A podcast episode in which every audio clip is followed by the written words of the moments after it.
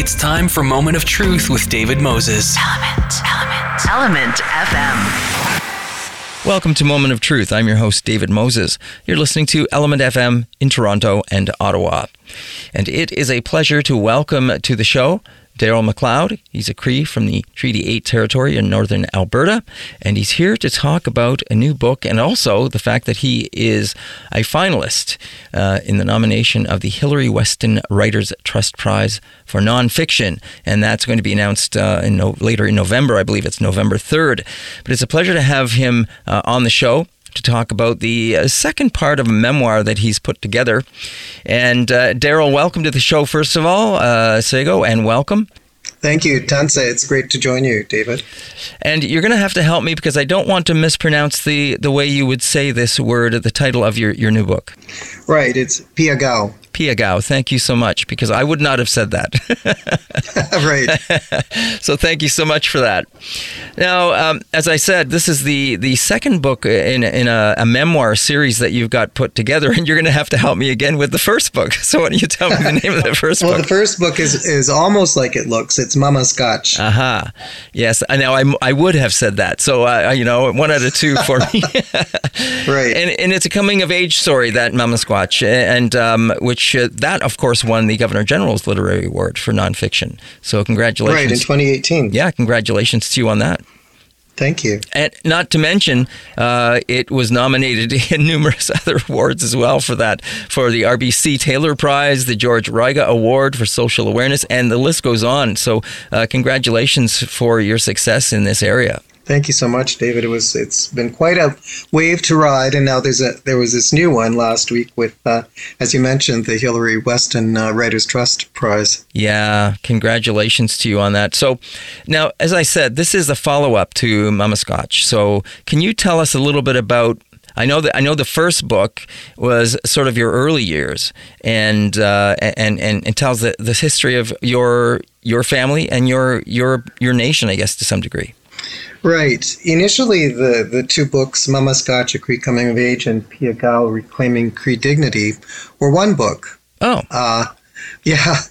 Um, so I had this huge manuscript mm. of about 540 pages. And my early mentor, her name was Betsy Warland, an amazing author herself and an expert on the craft, um, handed me over to a good friend of hers. Um, who all who became my subsequent mentor. Her name is Shaena Lambert, and she's an expert novelist and fiction writer, and a real master of the craft of writing the short story. And when she reviewed the manuscript, the the whole manuscript, um, she felt that it was just too long and and too much to have. There were something mm. like twenty six short stories. Both books. Mm are structured as linked short stories. Right. And there was just too much. And she felt that, you know, the ideal number of stories for one collection of short stories is about 13 or 14, 14 at the most. Mm. And I don't know what that's based on, but, um, you know, she studied with uh, geniuses like Alice Munro mm. and uh, others and been doing this for a long time. So I trusted her mm-hmm. with that.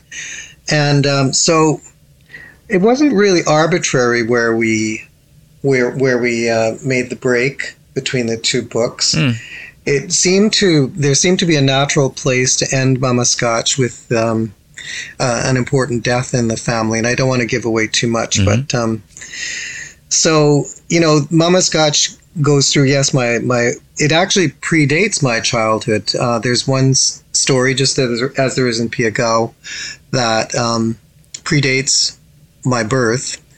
And it's the story uh, entitled Hail Mary, Full of Grace, mm. about my mother and aunts and great aunts' experience in the residential school, St. Bernard's Indian Residential School in northern Alberta. And it's the dramatic story of their breakout mm. and how they escaped and uh, never went back, mm-hmm. fortunately.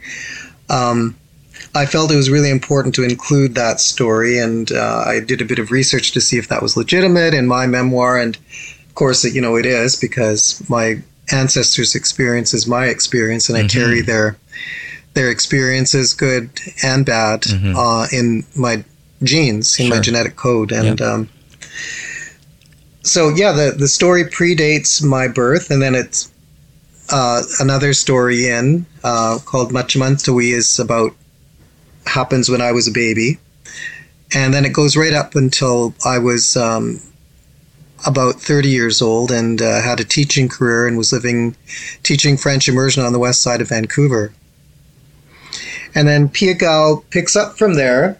Uh, uh, at the time of my life where I became a school principal, I went basically overnight from teaching affluent kids, wonderful affluent kids, I should say, um, on the west side of Vancouver to working on an impoverished Indian reserve uh, in northern BC, 80 kilometers up a logging road from the closest town, which mm. was Fort St. James. Mm. So that's where the story picks up. But I should say that Peyakow also has a chapter of historical nonfiction. It talks about the negotiation of Treaty 8. Mm. Um, and um, that's the chapter in the first chapter of the book entitled Mioscamin. And um, my great grandfather at the time of the negotiation of Treaty 8 would have been a teenager. And uh, nobody is sure of his exact birth date because there were no birth certificates mm-hmm. in the late 1800s. Mm-hmm. But he would have been around, you know, 16 or 17 at the time Treaty, Treaty 8 was negotiated. Mm. And I felt it was important to start there because that's when our world, with Peyakow, mm-hmm. because that's where our world was really turned upside down. Mm.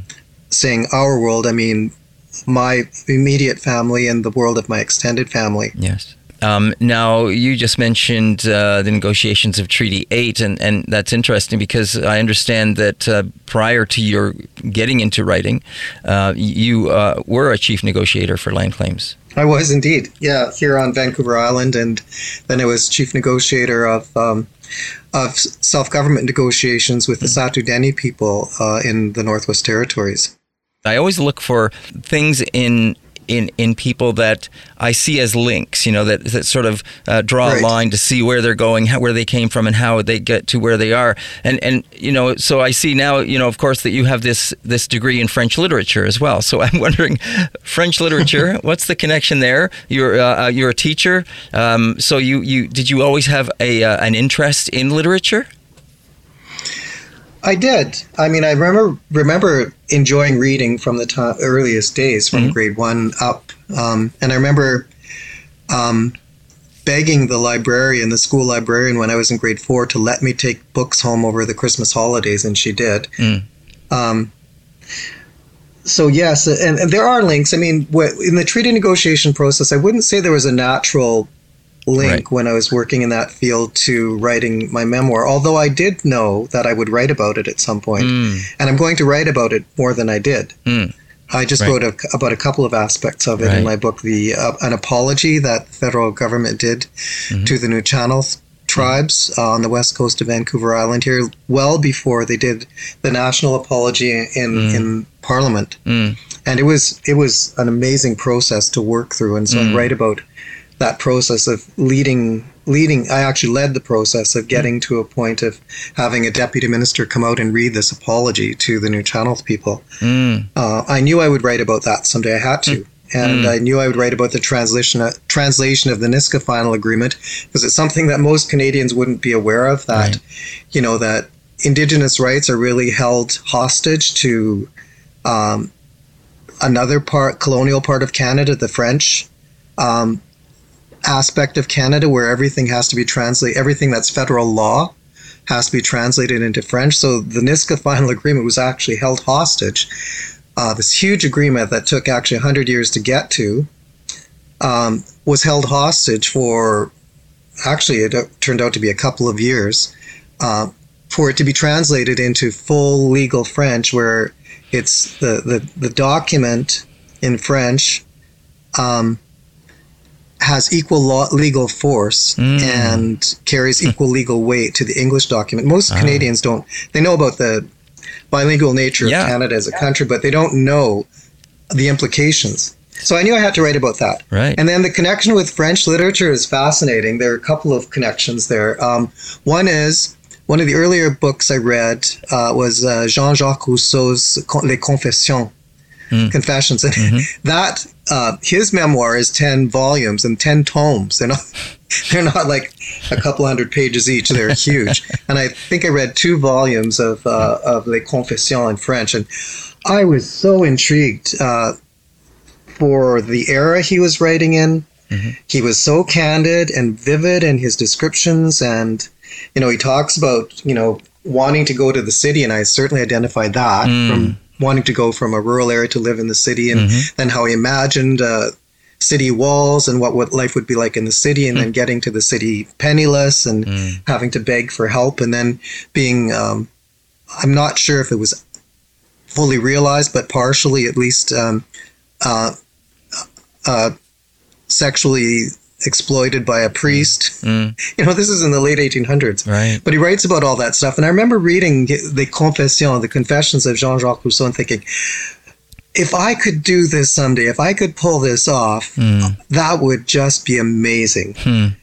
But um, I didn't, I, you know, I certainly won't write 10. I mean, I, am amazed what, that I got one memoir done, right. let alone two. And remember when I was writing the first one, uh, and I would tell people that I was writing a memoir, they'd say, well, you know, are you famous for something? Like, you know, were you a hockey player or a politician or a, a billionaire? Or, and I'd say, no, none of those things. But people have told me that I have an interesting story to tell. And that's the second connection to the degree in French literature. I had mm. two French professors who took me under their wing mm. in my second year of French at UBC. Mm uh, Claire Lees and David Rogers. They were both professors, uh, a married couple, and for whatever reason, they they really liked me and they became my mentors and invited me over to their house three or four times a week, and we had lovely French food and French red wine.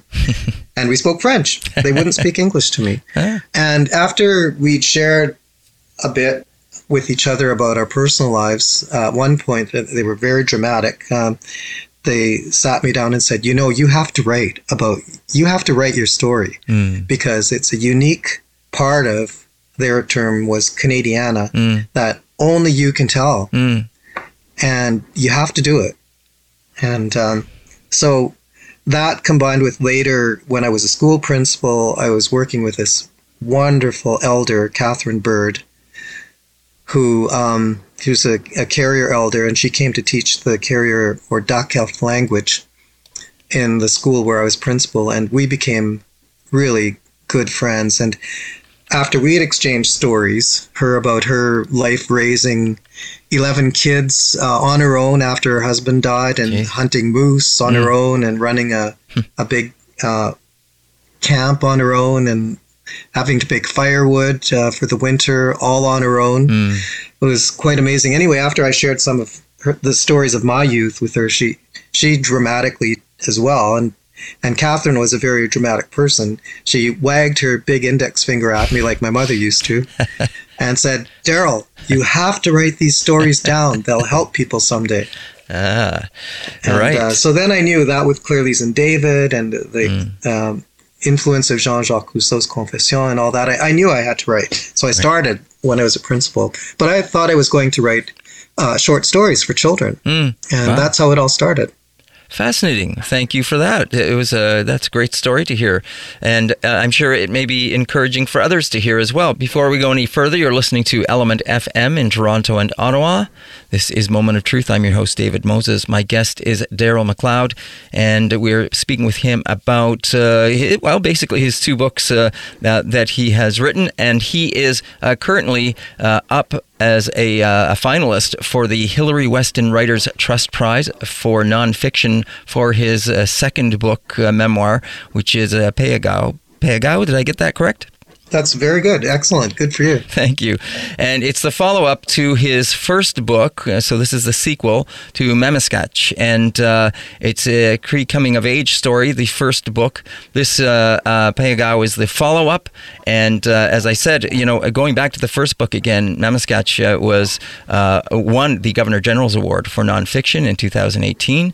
So it's these are books which you should pick up, look at, and also read. And uh, Darrel, where can people find these books if they are interested now that we've uh, stimulated their imagination and their interest? Well, they're they're absolutely everywhere. Um, friends send me pictures of um, uh, Peyakow being prominently displayed in Indigo's chapter in downtown Ottawa, Mm. uh, in Edmonton, in Prince George. So uh, the local bookstores Mhm. seem to all have have my books in stock. Great. Uh, so deal with your local booksellers Mhm. all over the country. Um, Chapters Indigo has really picked up my books in a big way in the in the last um, few months, Mhm. and um, your libraries. I mean, if if you don't have access to a bookstore or um, for whatever reason you prefer to borrow from a library, um, I think all of the libraries in Canada, a lot of the, I'm amazed with the rural libraries that have my books, and Mm, um, mm. and if they don't have them, they seem to be very willing to bring them in quickly. So. Mm. Libraries, local bookstores, the big bookstores, and even Amazon is carrying uh, both of my books as well. Are you aware of uh, any uh, uh, schools, universities, other you know institutions that are using them as uh, some kind of uh, reading literature for courses? Yes, I am. Um, the first one that came to my attention actually was um, UBC. One of the a professor, an assistant dean in the Faculty of Education, said that um, she intended to introduce my books into their curriculum. Mm. Um, similarly, a friend uh, in in California, I think he's at UCLA, um, is using my book in his writing courses. Mm.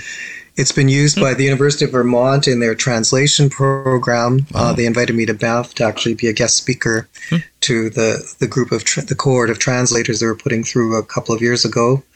Um, I know UBC carries my book, and I'm pretty su- sure other faculties besides the Faculty of Education are using it. Um, UVic, it, their Mm. bookstore has my book. hmm Um, I'm hoping there are other universities that will pick it pick it up. A couple of friends who are um, fairly senior up in the bureaucracy in the federal government um, are saying they're going to recommend it to um, schools of public administration. Mm. That Peyakow, in particular, they feel every school of public administration should should use that book because of the experience I described working in the provincial government, the federal government, Right. and the Assembly of First Nations. Mm.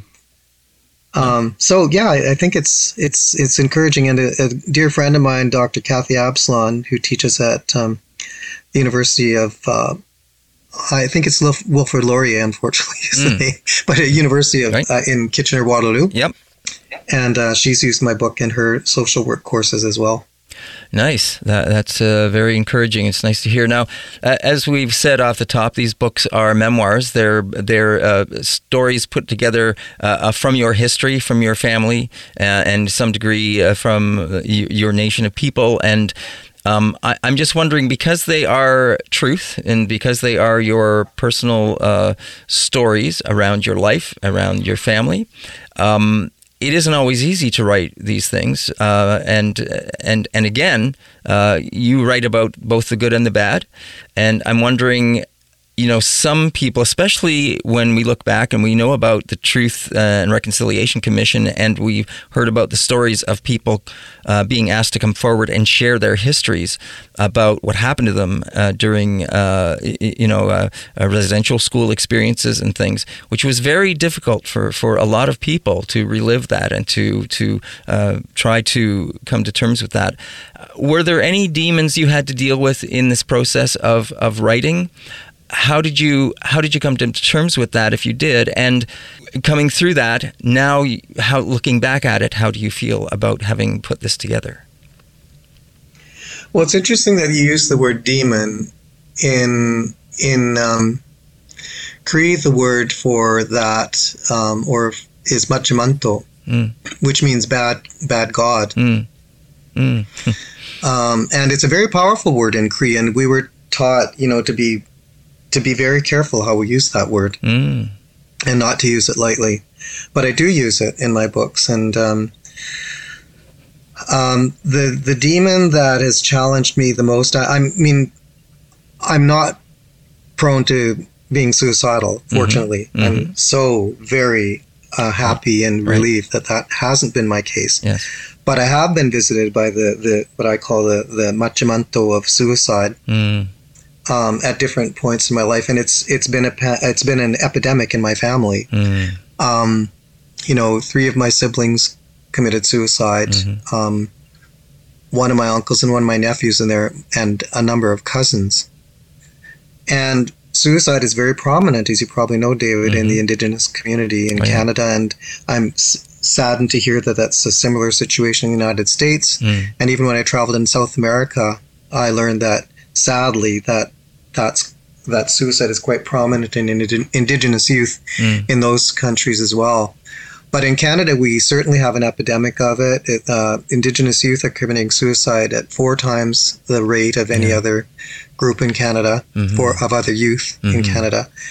And um, you know, I'll give you a little anecdote just really quickly. I was in North Bay to speak at the University of Nipissing, and they um, took me to speak to a group of youth at Chippewa High School, right in North Bay. Mhm. And at one moment, I was inspired because I've been reading so much about suicide, particularly in Northern Ontario, although Right. it's all over Canada. Yep. Um, and so I was inspired to ask this group of youth, um, beautiful Indigenous youth, Cree and uh, and Anishinaabe, and I think there might have been some Innu there too. Mm.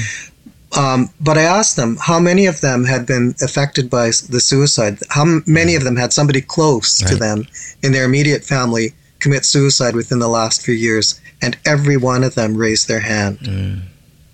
The Yeah. the teacher present and the principal present were just floored. They Mm. they hadn't thought about that and hadn't Right. realized that. Right. But the demon suicide, you know, I've come to conclusions and I write about that given all the dealings I've had with suicide, both when I was working as a psychiatric worker in my youth as well as in my family. Mm. Um, I've come to some, some conclusions about suicide, and I think the the final stage of suicide um, is really spiritual and it's spiritually driven Mm. and um, you know recently learning about the uh, 250 215 um, unmarked graves in Kamloops Yeah. Indian Residential School. Um, I was in Puerto Vallarta at the time, and I didn't have a lot of support. So I have some close friends there, but um, I was floored by that news because I that's a place I'd been. I know people from the community. I have very good friends from that community. Mm. Uh, I was just devastated by that news, and I have to say that you know a couple of days after getting that news, I I was really worried about myself, and I asked for help Mm. uh, because I was I felt vulnerable to suicide, Right. and um, there've only been a couple of points in my life where I felt that, and that was one of them. Right. So it- it's a it's it's certainly a demon that I have to be constantly aware of, Mhm. and that I have to be wise and and clever in how I deal with it if it does appear. Right. Uh, Chi-miigwech for, for sharing that. Um, now, you mentioned uh, Kamloops, and I'm wondering, ha- had you visited the Kamloops school at all, the repo- residential school? Many times. I worked in Salmon Arm, and I write about. Uh, there's this chapter in Peyakow called Whiteout, uh, the, the title of Whiteout, Mm. and um, Salmon Arm is just an hour away from Kamloops, Mm. and so I was. I did. We did some work with the with uh, different agencies that were based in the residential school. The the First Nation uses it now as for offices. Right. And um, so I was there for many meetings, um, both in the older part of the school Mm. and there's a newer part of the school. Um, and I always um, felt very strange when I was there. I felt out of sorts, Right. uncomfortable, this odd feeling that you can't really nail down about why you're so disturbed. But I was really disturbed each and every time I went there. Mm. And, um, you know, and it, the irony, and that's this would apply to many of the sites of former re- residential schools. You know, it's a beautiful setting. Yeah. I lo- I've always loved Yeah. the rolling hills Yes. and the kind of sand dunes Yep. around Kamloops and that beautiful river that flows right by the residential school. I was, I've always loved that setting and Mm. thought it was idyllic. And I just think of the horror. It's the same all over. There's a school here on a small island, um, Kuper Island, with um, Penelakut First Nation, there, Yes. there was this Yes. huge residential school right on the shore of their island or of the beach of their island. And, you know, just think of those, those beautiful children being in that setting that is so tremendously beautiful, but being tortured, you Yeah. know, and being Yeah. sad and being Yeah. s- starved. And, you know, it's, it, it just is horrific. Yeah, I, I appreciate everything you said there. Uh, we're we're out of time, and I'm so happy to have had this time with you to discuss uh, you, the two books that you've written, this, this uh, Mamaskatch, as well as your sequel, Pe- Peyakow. And uh, people can, as you said, find those at your local bookstores. And uh, I, I encourage people to pick them up and read them. Uh, these are, as you said, they're memoirs. They're based in truth, and you are. Uh, Congratulations once again for uh, receiving the Governor General's Award for your first, first book. And now you are up for the Hilary Weston's Writers Trust Prize for nonfiction, which is going to be announced uh, in the first part of November of this year. So, uh, Darrel, congratulations once again. And, uh, and best of luck with all the future work that you're going to be bringing forward as well. Well, thanks so much, David. The, the only thing I would point out to, in reg- I'm so incredibly grateful to the jury Mm. of the Writers Trust uh, Hilary Weston Prize. And if you have a moment at some point, I would recommend, and I'd recommend this to everybody, to look at the jury's citation because it's it's breathtaking. Great. Will do. Thank you for mentioning that as well. Darrel, uh, thanks again for taking the time to join us on the show and enjoy the uh, rest of, well, your beautiful time out there on the West Coast. Thanks so much. All right. Have a great day. It's been an honor to speak with you. Likewise. Take care. Hi, hi. Bye bye.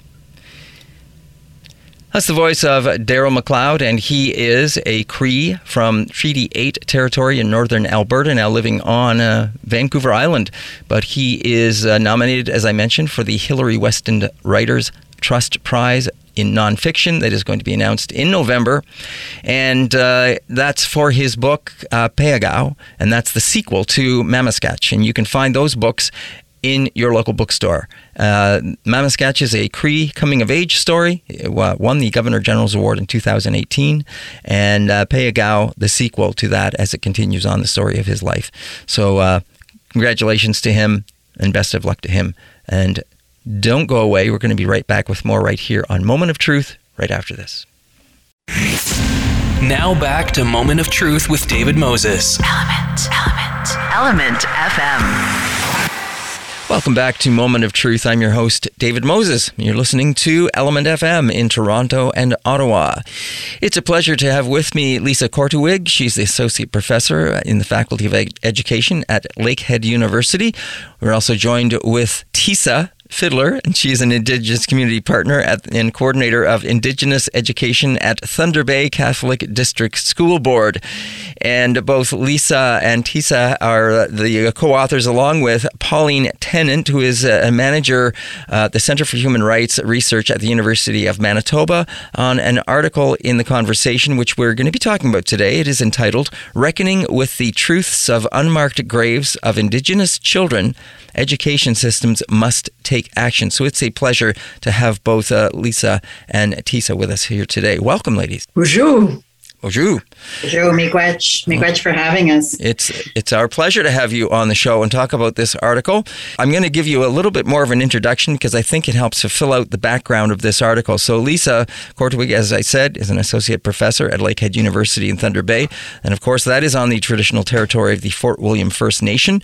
They are the signatories of the 1850 Robinson Superior Treaty, and uh, there Lisa works with both settler and Indigenous students and teachers.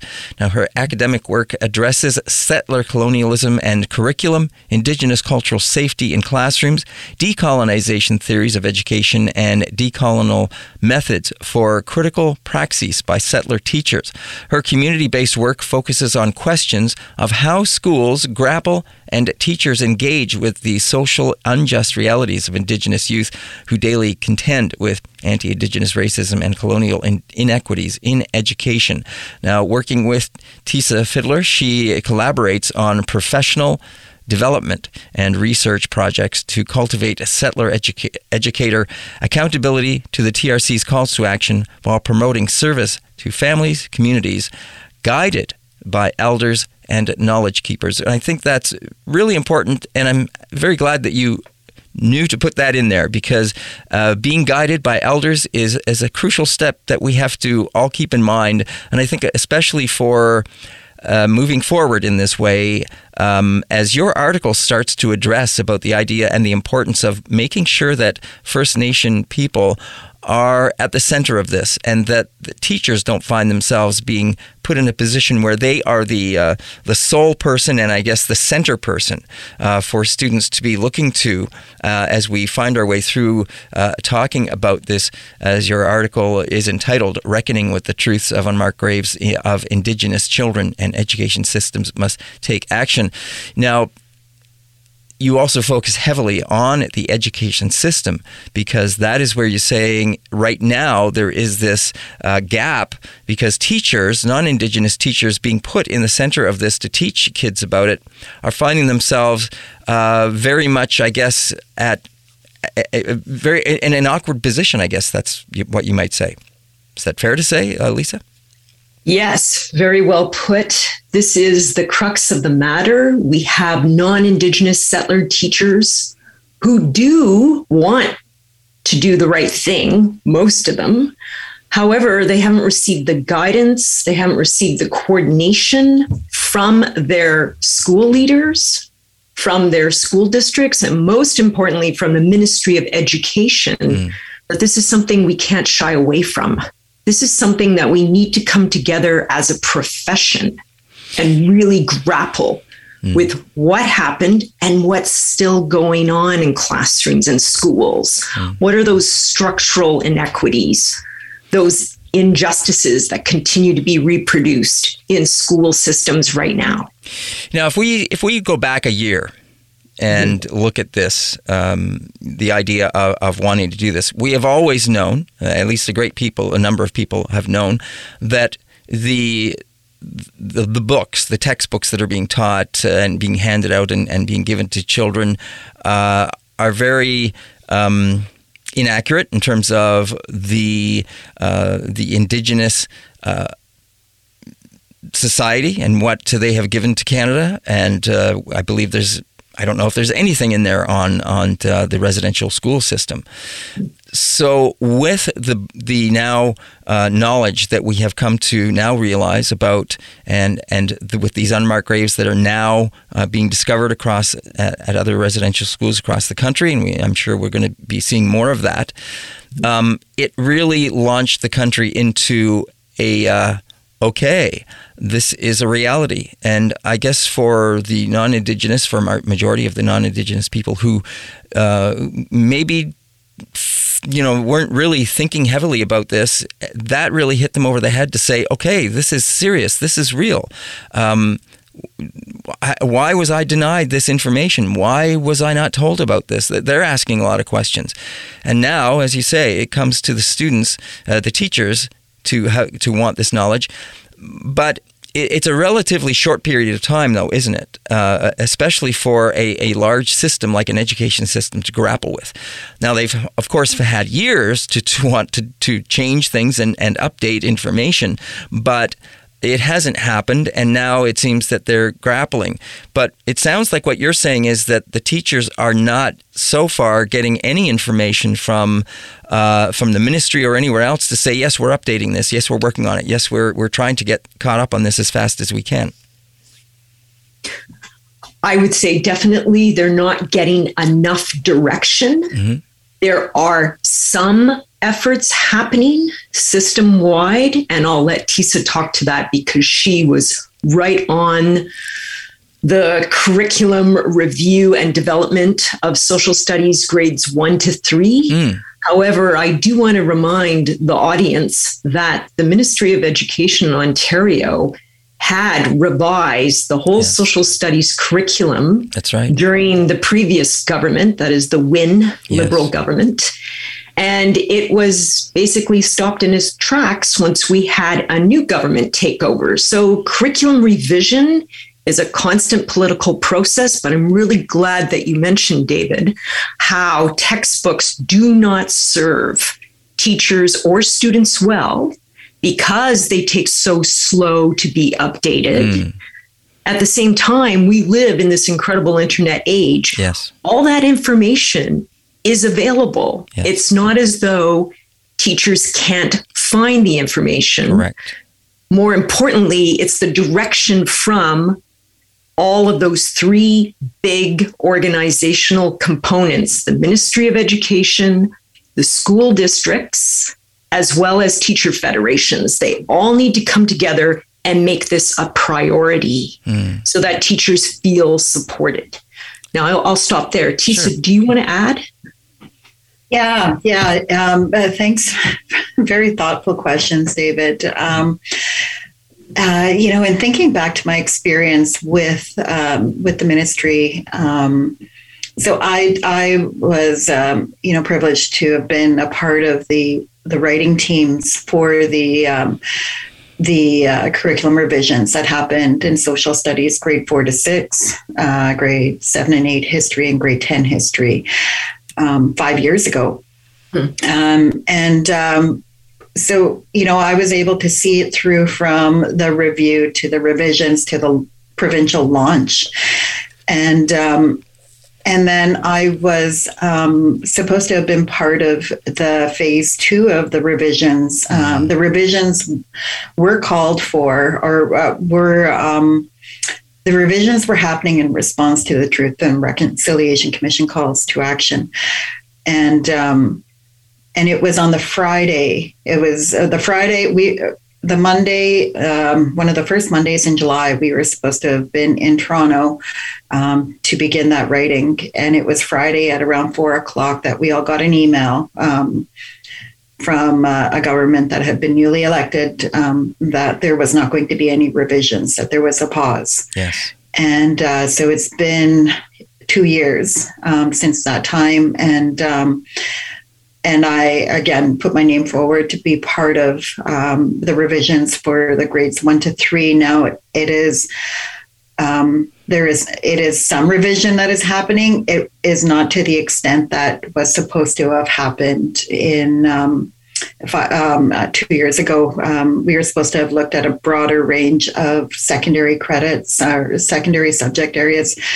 Um, this one was just focused on grades one to three, social studies. So, you know, in in thinking about the um, you know the work the the revisions that have been happening, it's it, it's super important. It's so important that they not be done so haphazardly. You know, um, that we can't make these decisions on the fly. Um, it has to be done very thoughtfully, and um, and and our learnings from the first set of revisions is that um, the resources have to be put in place in Mm. order to support the teachers' implementation of the new curriculum. We can't just say, you know, oh, you know, you have to talk about colonization in grade five now without giving them any resource to be able to talk about colonization. That was really important to us with that Mhm. first set of revisions was that we start to introduce those really big ideas around colonization and racism Mm. and where it fit. And that was in grade five. And um, it- and and our our leaders, you know, our our provincial leaders, our ministry leaders, they need to acknowledge that racism exists in our school system in our education system. They need to acknowledge that. Uh, you know, a great example is the de-streaming of the grade nine mathematics. Um, just this uh, this spring, it was announced, and we were expecting all the math educators to um, to to teach this new curriculum that they didn't even have in their hands until um, you know a, a couple about a week before the summer break and and the one of the main reasons in the in the forward or the preamble to the curriculum was that it, it the the de-streaming was to address systemic racism. But there was some pushback from certain people in the province that um, the Ministry of Education should not be um, admitting that there is systemic racism, that Black and Indigenous students are being failed by the current education system, and, and primarily because of the way that our education system operates and the curriculum that exists. and so that those pieces from the actual curriculum document were um, were taken out. Hmm. All curriculum documents are virtual now, and so one day there was this big statement and admission that curriculum is racist, and then somebody didn't like it, and so the next day it was it was gone. Well, the, the one thing uh, that you've both mentioned about is this digital world that we now live in. And so things can be somewhat changed rapidly, as you just mentioned. Um, and that would be also with textbooks. So even though uh, hardcover uh, material is takes a lot longer to get out into the hands of, of students, online material is there, and online information can be updated and be shared digitally and made available to students.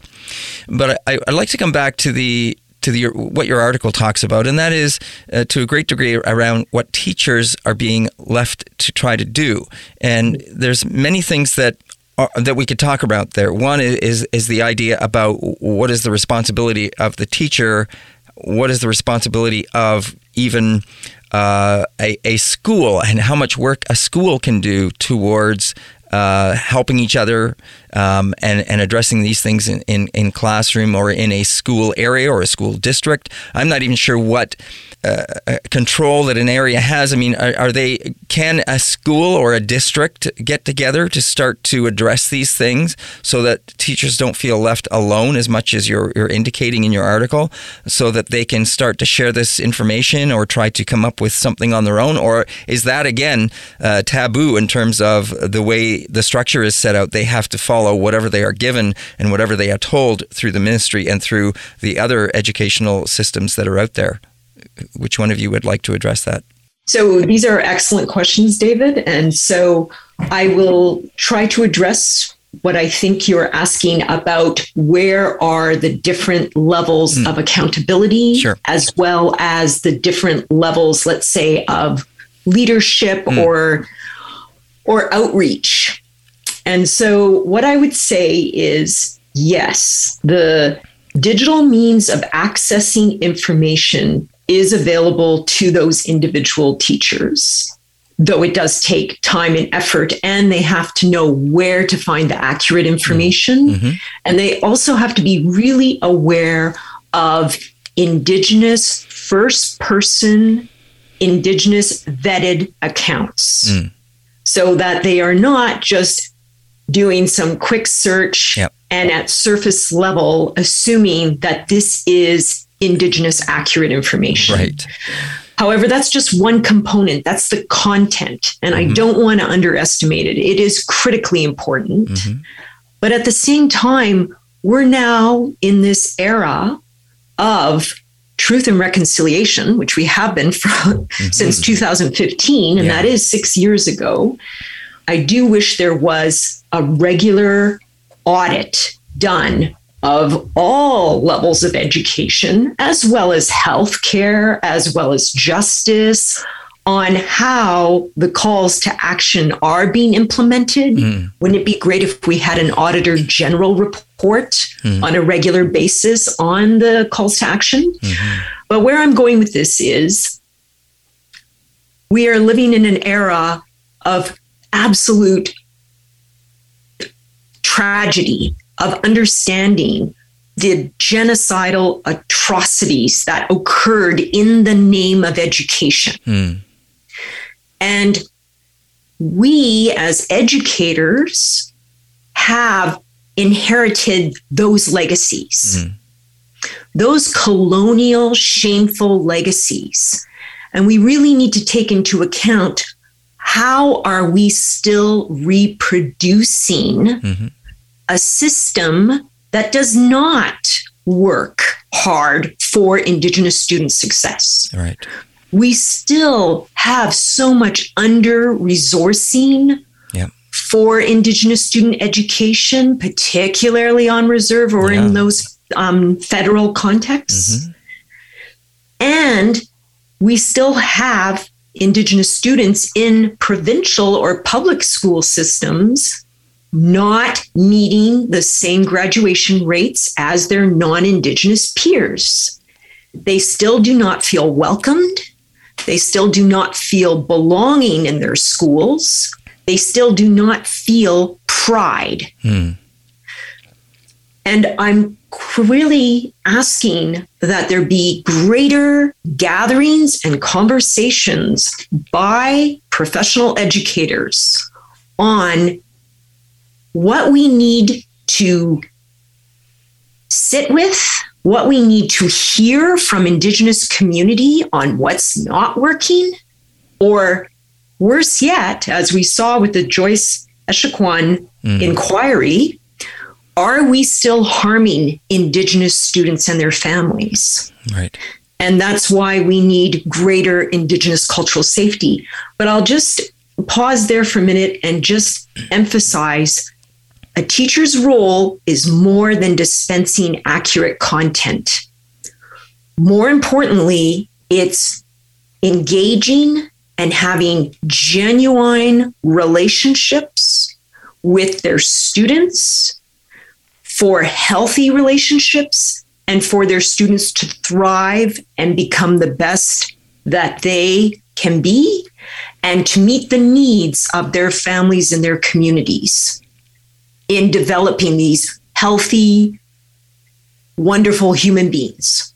So it's more than just giving the accurate content, it's the type of pedagogy, the type of engagement, the type of investment by the whole school system into Indigenous children's families and communities.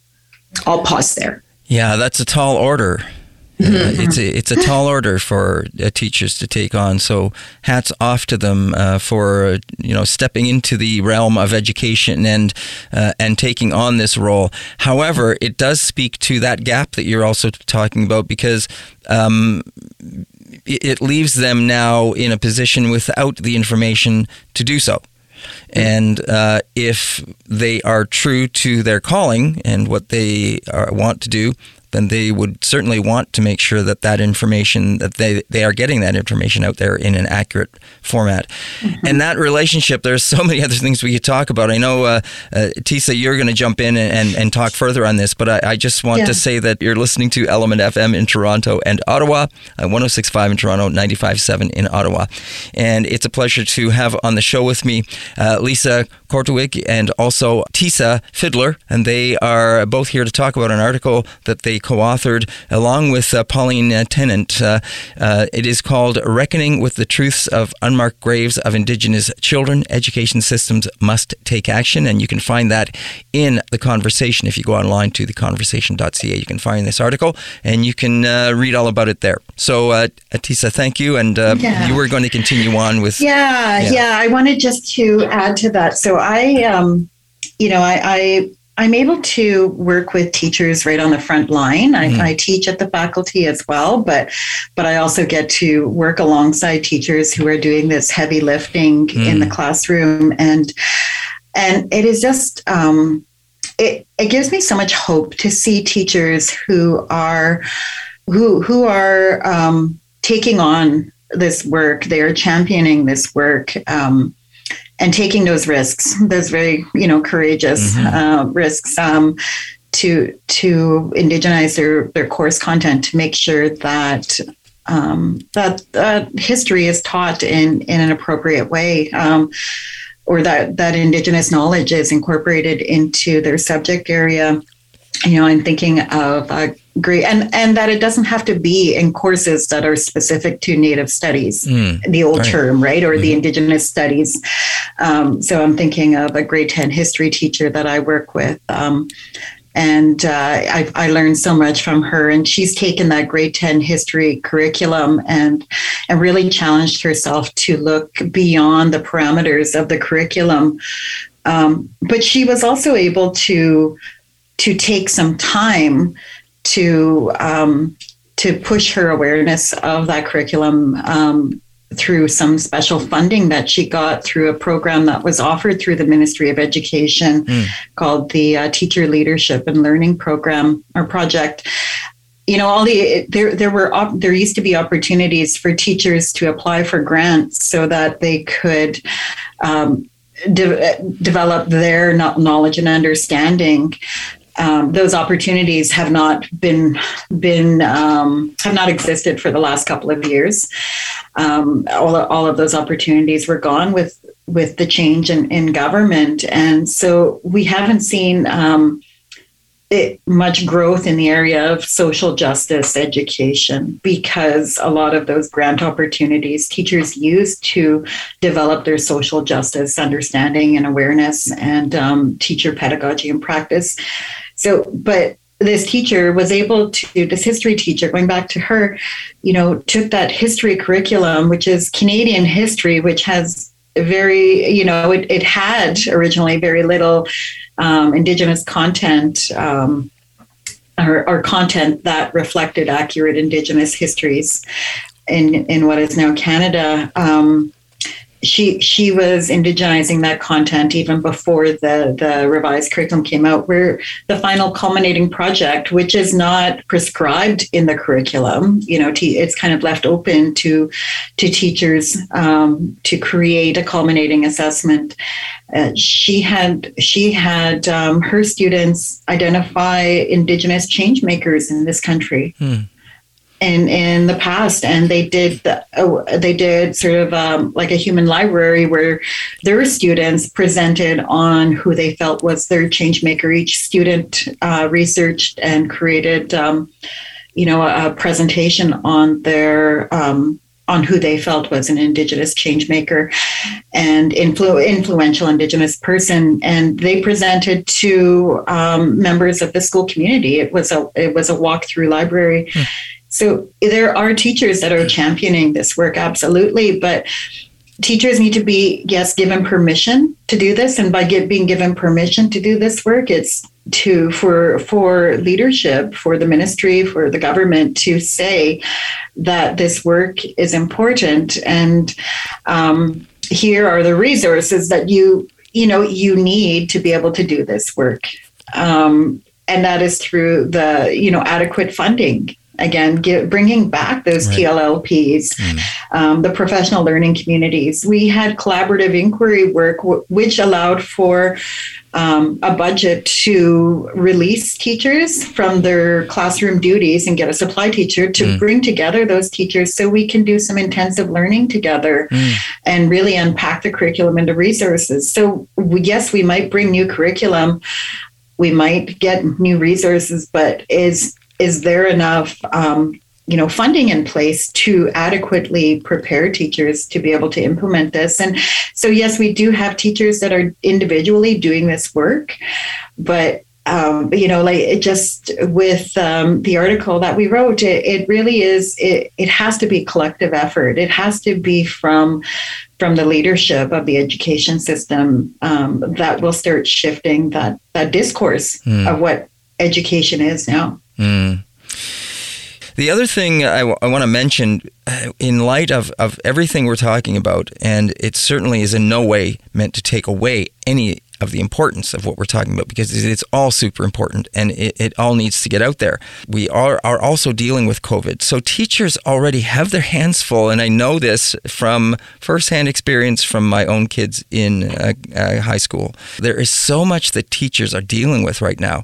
Sure, I'll, I'll speak to that. Um, you know, and it, it is absolutely at the forefront of, of our thoughts. Um, I work in, I guess some people would call it student achievement or yeah. the curriculum department. So, um, you know, I support the work of teachers who are in the classroom on a day to day. And the, the forefront of all of my thinking is about the teacher well being. Mm.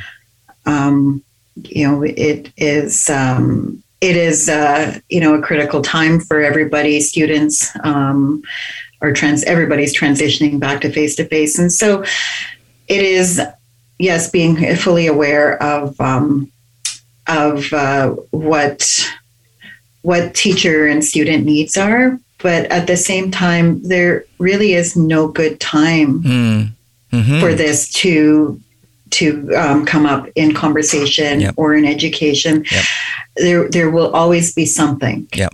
that will um, that that that would get in the way of sure. making this conversation a priority. And and I have to reflect back on, you know, my own family's lived experience.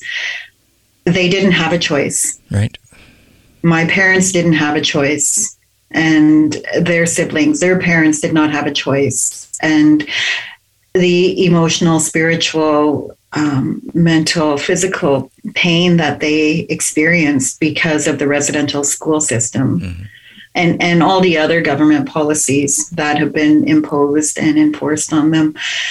Um, you know, they didn't have a choice. And so it is our moral obligation as educators, particularly in this in this situation, but as as Canadians, as as humans, um, to make sure that we are doing right um, for our children. We're going to have to end there. I, I want to thank uh, both Lisa and Tesa for joining me on the show to talk about their article, Reckoning with the Truths of Unmarked Graves of Indigenous Children.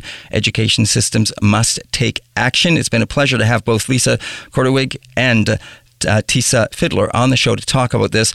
Lisa is an associate professor in the Faculty of Education at Lakehead University, and uh, Tesa Fiddler is the Indigenous Community Partner, Coordinator of Indigenous Education at Thunder Bay Catholic District School Board.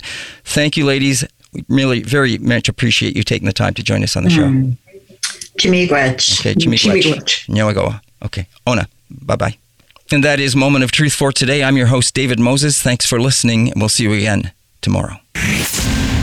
This has been Moment of Truth with David Moses. Element, Element, Element FM.